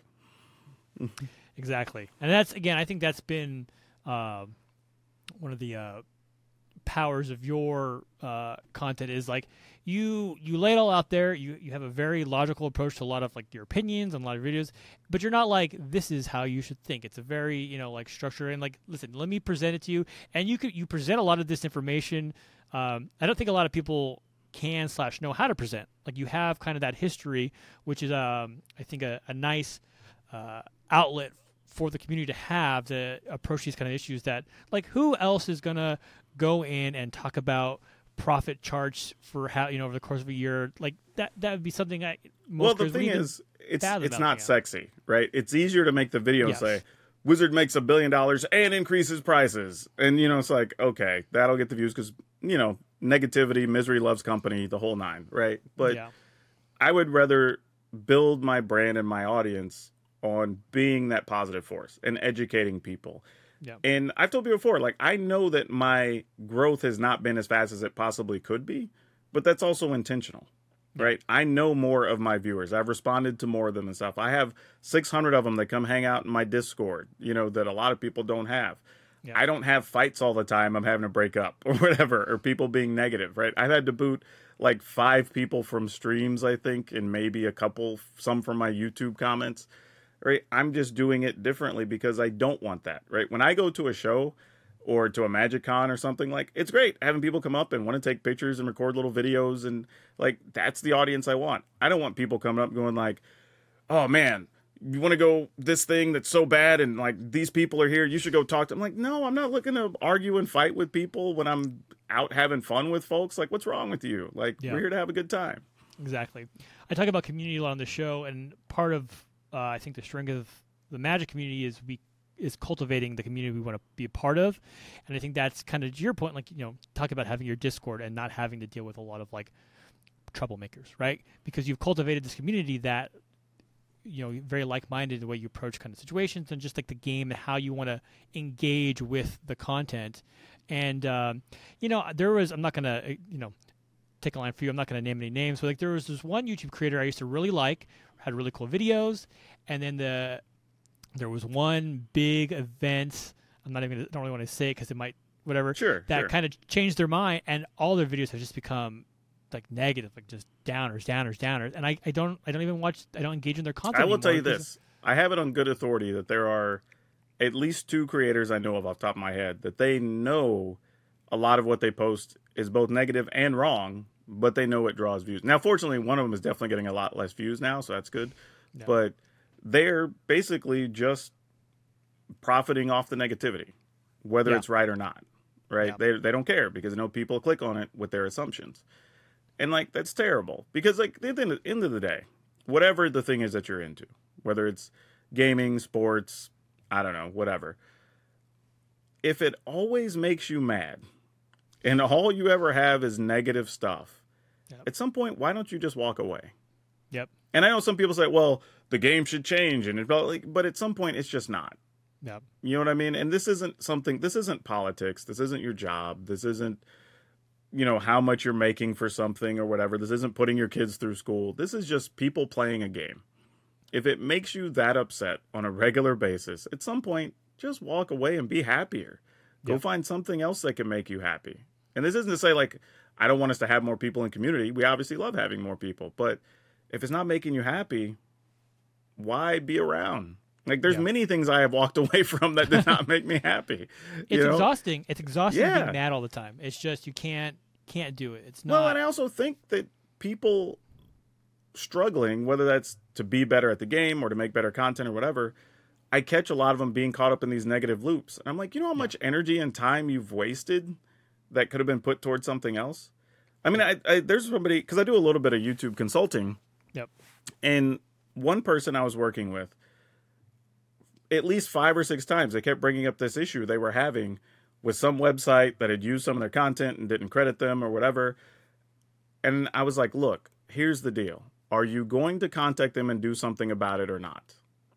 And they're like, well, I don't know. Okay, cool. If you're not going to do anything, then it's done. Right? If you are, then let's solve it, get it done, get it dealt with. If not, forget it. You're just wasting time and energy Yeah. right? You could have been doing so many other things with this time in this conversation, but you keep bringing up this other thing that's not going to make you any more money. That's not going to get you any more viewers, right? But you're letting that occupy headspace. Yep. Like I don't have time for that. Like I mean, literally, I literally don't have time for that. Like I'm doing so many things that like, it's is this a problem? Sure. If so, how do we solve it? If I can't, then I move on from it. If I can, let's do it. Get it out the way. You know. Yeah, definitely. Yeah, it's just there's it's not worth the headspace. It's not worth the anger to dwell on these things because you're just you're just gonna kill your productivity and just there's what's like why like why put yourself through that you know and and it rubs off in your content, right? Yeah. If Oh, you yeah. are negative, people start to pick up on that, Yeah. and eventually, you either cultivate that audience that wants to be negative all the time, or you lose a lot of people because they're just like, man, this isn't the fun thing I want to be here for, Yeah. and then they just quit watching. Like I know I don't watch a lot of people that are negative. I just don't because I'm not getting Yeah. anything from it. Hell, there's one.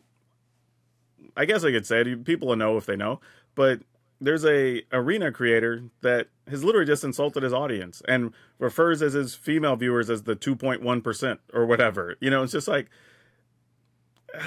that doesn't. Uh, it's just feels it feels gross. Like I don't know. Like it's just not my jam. But if it works for some people and they'll get their views, and that's cool. But I've also seen their view numbers come way down post pandemic yeah similar to my numbers, and their channel's way bigger than mine is. You know, so eh.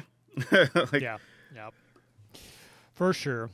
Well, let's talk about something that is my jam. Uh, is your podcast, Color of Magic? Sure. Um, it has been. Uh, gosh, I think I just uh, you just kind of hit over 200 episodes, which is pretty Yeah, impressive. we're in That's- episode 211 as of this recording, I believe. 211 yeah which is uh you know phenomenal uh just to think about that you know think about just doing something over 200 times is i'm like that's an you know for me i'm like man hitting 50 episodes would be an accomplishment here but thinking about two over 200 like that's that's that is wild um and uh, yeah, you know, it's it's a magic podcast, but it's not just a magic podcast. Um, I know you touch on a lot of different sort of issues. So The way we Uh, describe it is we talk about serious issues for magic and gaming that affect gamers at and away from their gaming tables and computers. Exactly. Yes, that is uh, definitely a, um, I think a little more unique space in the Magic uh, podcast world, which is great. I think it's a fantastic podcast. So, um, just want to kind of to talk about talk about a little bit and what was, I guess, the inspiration for uh, starting, you know, a relatively uh, not magic, not a super magic-y magic podcast. I guess you know. It was a interesting thing because again, I'm always thinking about stuff constantly. Like Yeah. I don't have an off switch. You know, I, I jokingly tell people like the best and worst thing for me ever was getting a tankless water heater because the shower is like my think tank. So Oh. like I can just be in the shower forever now, and not run out of hot water. And I have so many great ideas out of there. And you know, one of them was why don't we talk about more of the serious things in a serious way? You know, Yeah. not hey, this thing happened, and let's just blow it up and have these long string of disconnected conversations on social media. It's like, okay, no, let's really, if there's an issue, let's have people from those spaces say their piece Yep. and explain why it's a thing or whatever. And that kind of sparked the idea for the show. And in the beginning, it took us a little while to kind of find our rhythm and like how we're going to navigate it because it was also important that I chose the right co-host. Yep. Because it had to be somebody else that I knew was going to be able to take a lot of heat because we're going to and not that we say anything that's terrible, but because of the subject matter, there's always going to be somebody that disagrees. Yeah. And somebody's going to be mad we're even talking about it, right? Yeah. Like, I mean, you know, us even being supportive of uh, a transgender person got us some negative emails or whatever. And it's just like, okay, that's just going to be a thing. You know, Yeah. people sending messages on our streams or whatever. But my co host, Brian, has actually been a n- newspaper reporter. You know, he's Oh wow. He's Okay. been a stand-up comedian. Like so I already knew I'm like, yeah, you've you've taken some tomatoes to the face, right? You're good. Right? Like you you can handle this. But we had a lot of conversations about, okay, how are we going to handle it? Are we okay talking about certain things or not? And how far are we willing to talk about certain things? Because even while we support some issues, if we don't represent those communities, we can't talk about them wholly, you know? Yep. and and that was a big impetus for the show and then as we kind of got rolling just weirdly coincidentally the stuff with george floyd and all that had happened Mhm. right that was like june 2020 i think it was somewhere around there Yeah. and there was a weird situation that happened because we already knew at some point we have to address this on the show and how it's affecting people or whatever. Because i think the other thing too is people don't realize how some of these social issues affect gaming you know? And especially when we're talking about people in those communities where things are happening you know what's going on. But i had a situation where i was thinking about as i saw the news escalate and everything else like how do we get to this situation where people are having these type of racial issues or whatever and i was and again being in the think tank one day Yeah. i had the thought of maybe it's that most people don't grow up with a black person in a position of authority Hmm.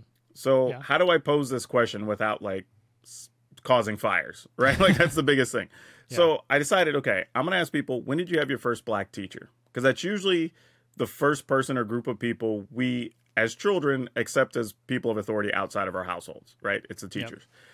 So I posed this question on on Twitter, posted it on Facebook, and I went to play. Actually, I think it was like the first Arena Open we did, right? So I'm playing that. Fortunately, did well, won some money. That was awesome. There you go. But then when I'm done, I realize my notifications on my phone are maxed out, and I'm like, well, that's weird. So then I go to Twitter, and you see the thing on Twitter you do not want to see. It's that trending personalities over on the side, and your oh. name's there. oh boy. Yeah, I'm like, oh god, what happened? Right? What have I done? yeah, I literally did not want to click on anything. I'm like, oh my goodness. You know, so now I'm like, okay. Just getting myself together because I'm like, I don't know what I'm going to see, but I have to be prepared for whatever, and I might be here a while. yeah. But then that post alone, just on Twitter, at that point had over 40,000 engagements on it. Oh wow. And that was like three hours I was away. So I'm like, oh God, this is crazy, right? So I'm going through the messages and it's like different celebrities, like Chelsea Clinton had responded to the thing, like wow. some news reporters, like a newspaper from Ontario wanted to use it to run something or whatever. Like, and then over the next week, it was on like, uh, one of the uh, ESPN shows was talking about it. One of the other comedians I follow has a podcast. They were talking about it. I'm like, what even is this right now? You know? yeah. So I use that and I cultivated that information as a talking point of just like, so people could use it for their stuff. Cause it obviously I, I touched a nerve and, you know, so I put together some documents showing like, hey, this number of people had had a black teacher or never did, and some not till grad school or whatever. But then that kind of rolled into our content because it was kind of like social consciousness sort of thing or whatever. And I think that was like episode 32 or 35, somewhere around then at the time.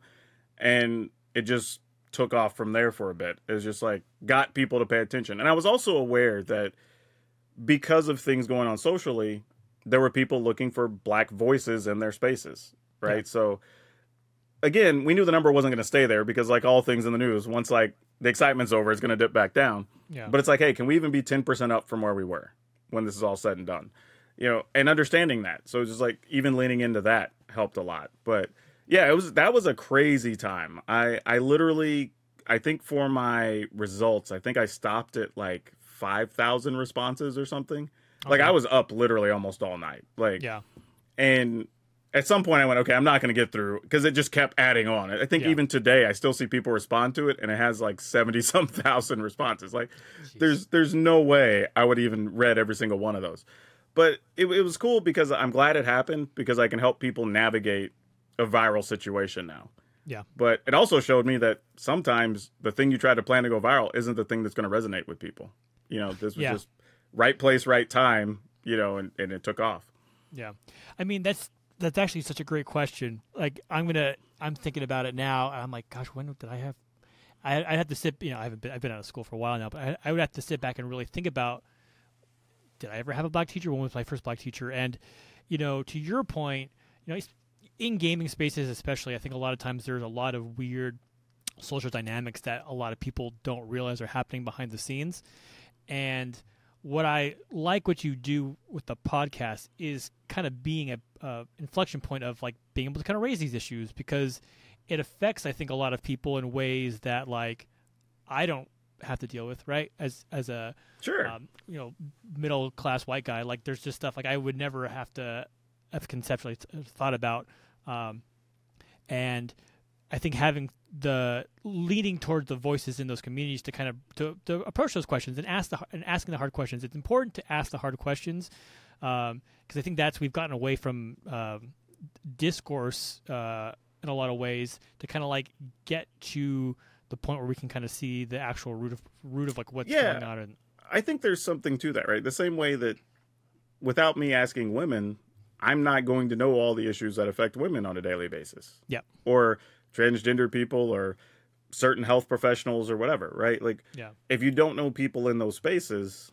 how are you going to speak confidently on those things without them clarifying a lot of stuff for you? yes. You know, and even for me, I mean, I grew up in the South in Texas. I had a business in Texas, so I mean, is what it is. I mean, all Yeah. the stereotypes are true. yeah, You know, but so you kind of learn to live with it, and you sort of ignore some things because like you can't worry about it every single day. You'll never get anything done. But I think I've told this story before a couple of times. But when I went to one of the first gaming conventions or business gaming conventions I went to, which was the GAMA Trade Show, back in oh gosh, I don't know, this might have been it was way early 2000s, like maybe 01, 02, something like that. I remember walking around, and I'm one of the few black business owners at the time in the gaming space, Mhm. and realizing that it was so uncommon that everybody talking to each other was kind of like, "Oh, do you have a business card? What's your store? Blah blah blah, whatever." And multiple people asked me, "Oh, who do you work for?" Yeah, you know and i don't think they were being rude. It was just Yeah. like they didn't even think about it right? And even some of those people i still talk to today and they're good people you know? It's just it was so uncommon. I don't think they even thought about it being a thing when they said it. Yeah, but it was enough that i went okay well this is just going to be something that i'll i'll have to work to change. Because i you know i'm going to have to be loud and obvious you know? And i'm like oh no i own a store but and, you know they were usually like apologetic but it was just like yeah, I, I immediately understood what the landscape was. Right, you know, Yeah. it took me about thirty minutes, and it was like, okay, this is the way things are. yeah, So you know, and over time, it's become better, and you just learn to change things and just be a positive voice. So when people do show up, they one have somebody they can look toward if they look like you or they have your background or whatever. The other half is if people ever questioned it, there's somebody positive they can point to. Yeah.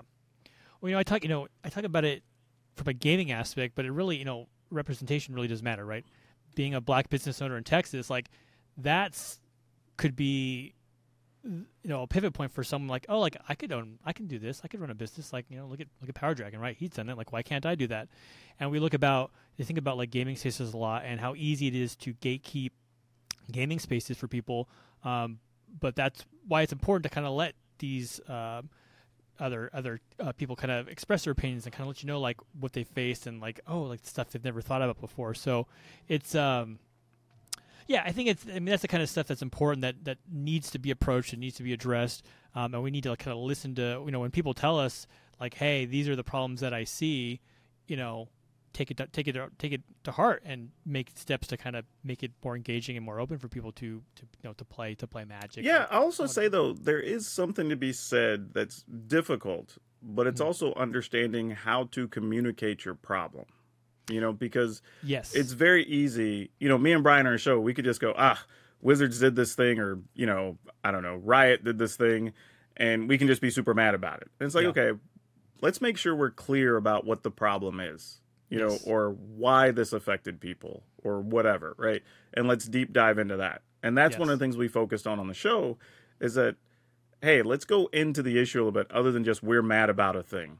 Yes. Right? When people walk away, it's okay if they know you're mad, but they should know clearly why you're mad and come with suggestions on how to fix it.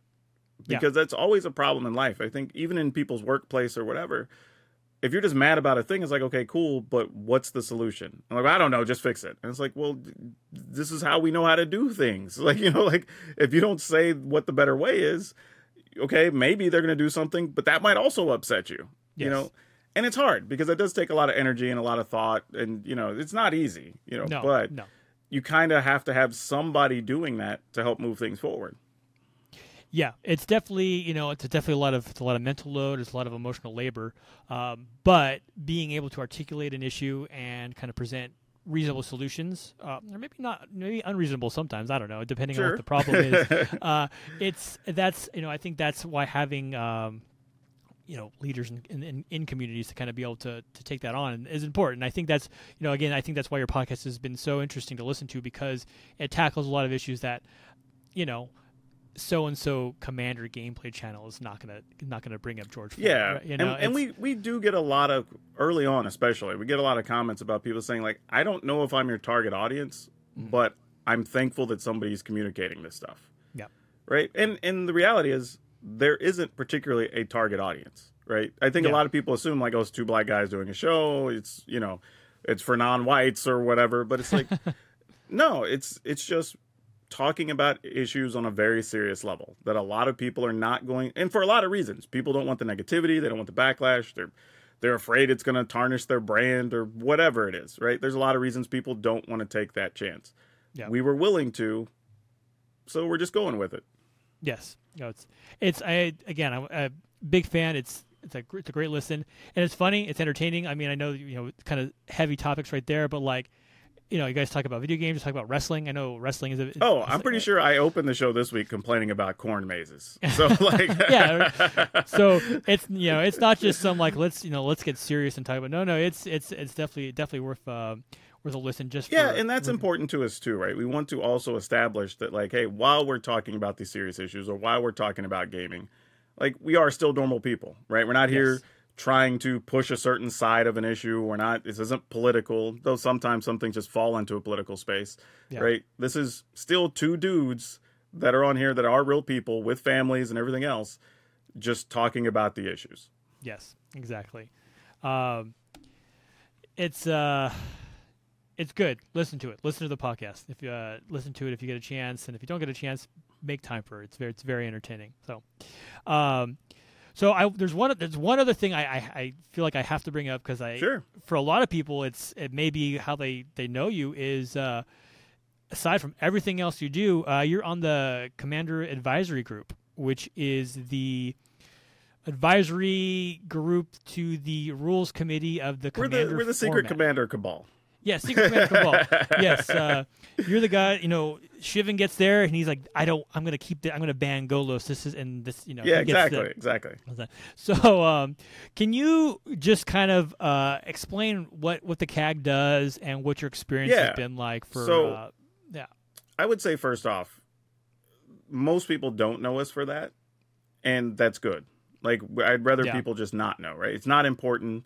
It's not going to affect you whether you know who's on that panel or not. Like I've seen some people try to make issues out of, well, this group should have more representation and this and that. And like I I get it, but that's not a place where for me anyway, that's not a place where somebody's background is going to affect the outcome very much. Now, we are talking about trying to have more members on different continents. yeah, And that to me makes more sense because the game is played differently in different places, right? The Yeah. Financial status of the community is different in different places, right? So that has more impact, I believe, when you're talking about like culturally by country, Yeah. more than just the background of somebody on the committee. So that's kind of, and that's a personal view. I don't know who else shares that, you know, and I'll let them say it if, if they do. Yeah. But generally speaking, it's not what people think. We don't sit around trying to think about all the things to ban and unban. To be honest, we'd rather not ban and unban a bunch of stuff. yeah, But within the group, everybody has different expertise. You know, like I pretty much don't participate in on any serious level on a lot of conversations about competitive commander. Mm-hmm. I don't play it at all. Not not that I have a problem with it. It just doesn't fit my playstyle. For me, hundred card Magic is my super casual fun time. Yeah. I make all this other content and do other stuff in sixty card. I play FNM's. I do whatever. Like I don't want to do that when I go play casually with people. right? So yeah. yeah. for me, everything is about casual perspective, and that's what I'm there for. Right. I also talk with retailers, so I kind of know what's going on, what is doing well for people, what the environments are like when I go visit stores. Like that's my expertise. That's what I bring to it. Right. Other people are going to be, hey, this is what streamers are talking about. Hey, this is what high level players are talking about. And we do have those deep conversations sometimes. Like, hey, uh, I'm trying to think about a card that was a problem. But let's say there's a problematic card. There's some CommandFest coming up. We're all going to be going to different ones. Let's go check it out. Let's play some games, take some notes, let's talk to some people, and then we'll come back and we'll discuss what we saw or heard or whatever. And yeah.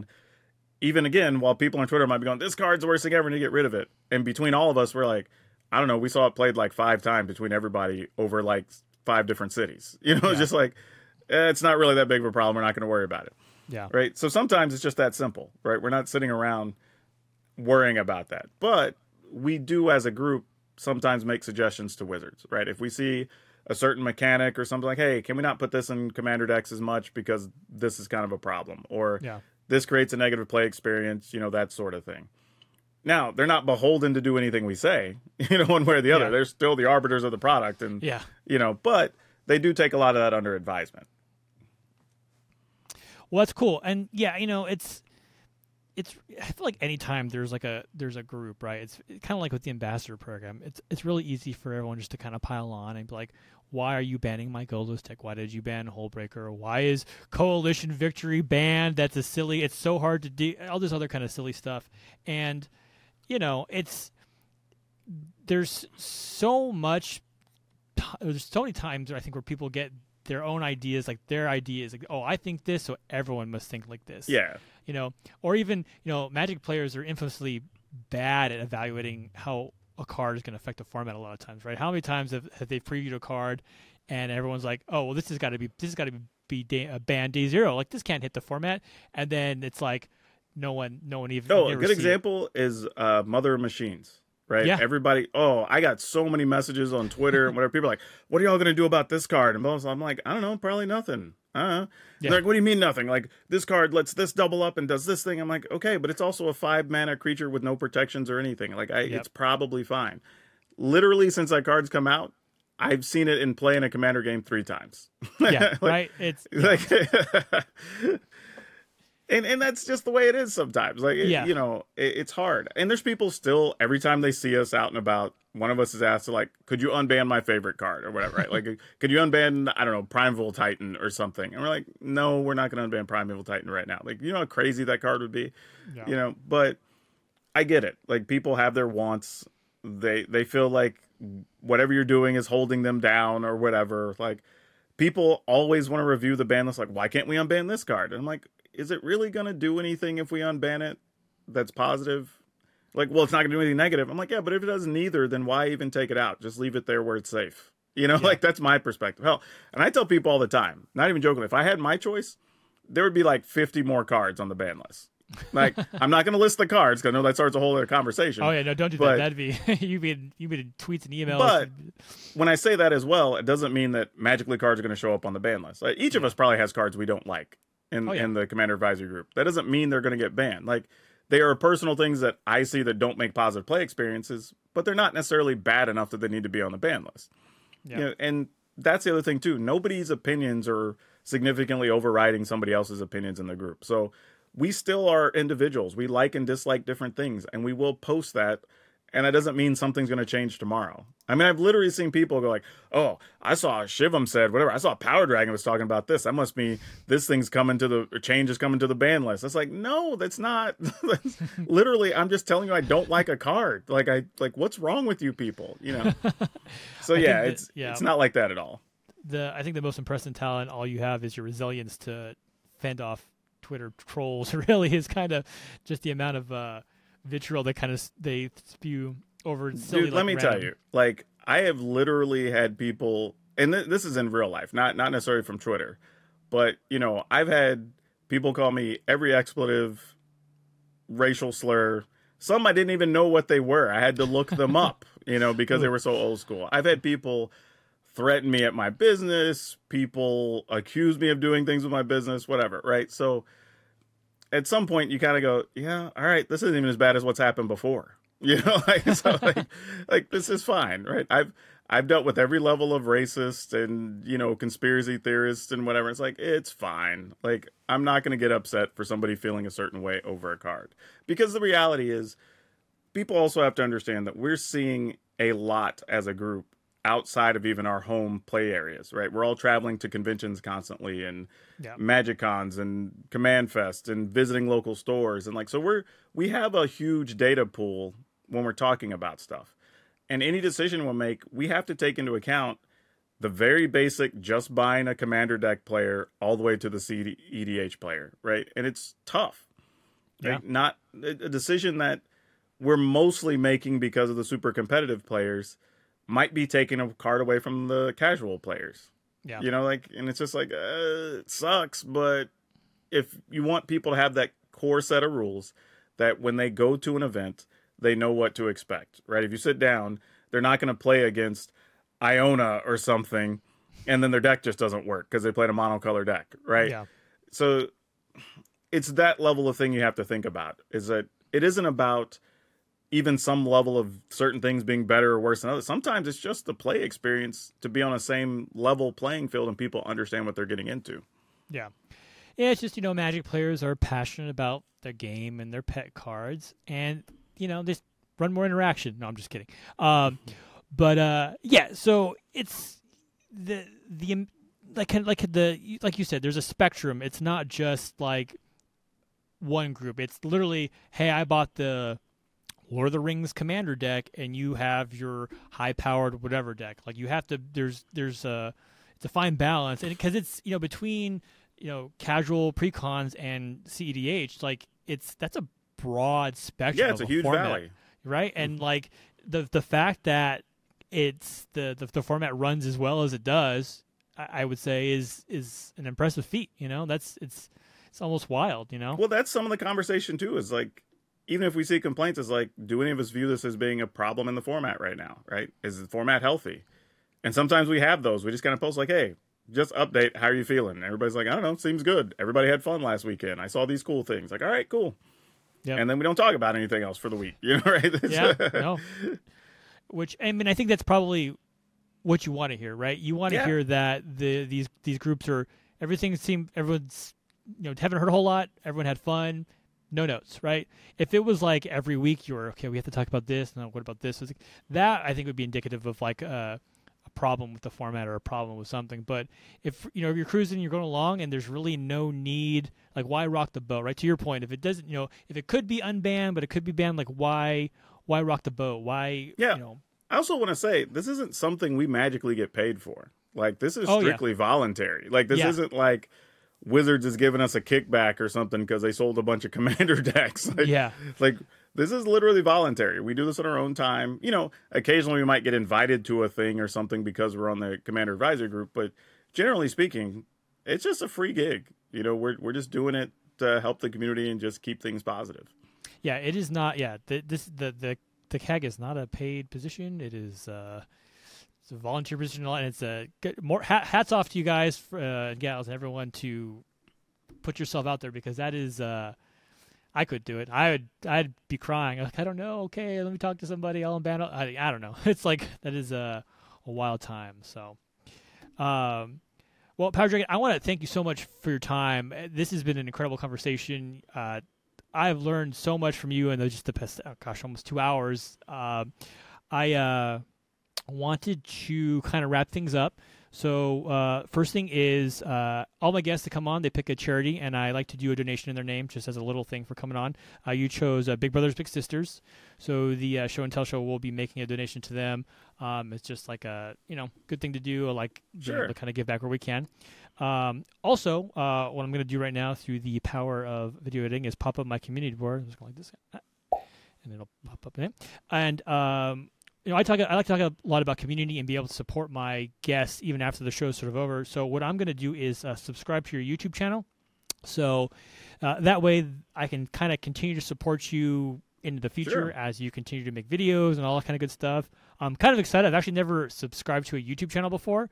I didn't really realize that was a thing. Is that a? Here's a question: Is that a newer thing? Have you? Is the subs- YouTube subscription thing newish or newer? Or have I just? Uh, you're talking about memberships? Yeah, I think so. I yeah, think yeah, that's what- yeah. Uh, memberships are effectively like, I guess you would call subs on Twitch.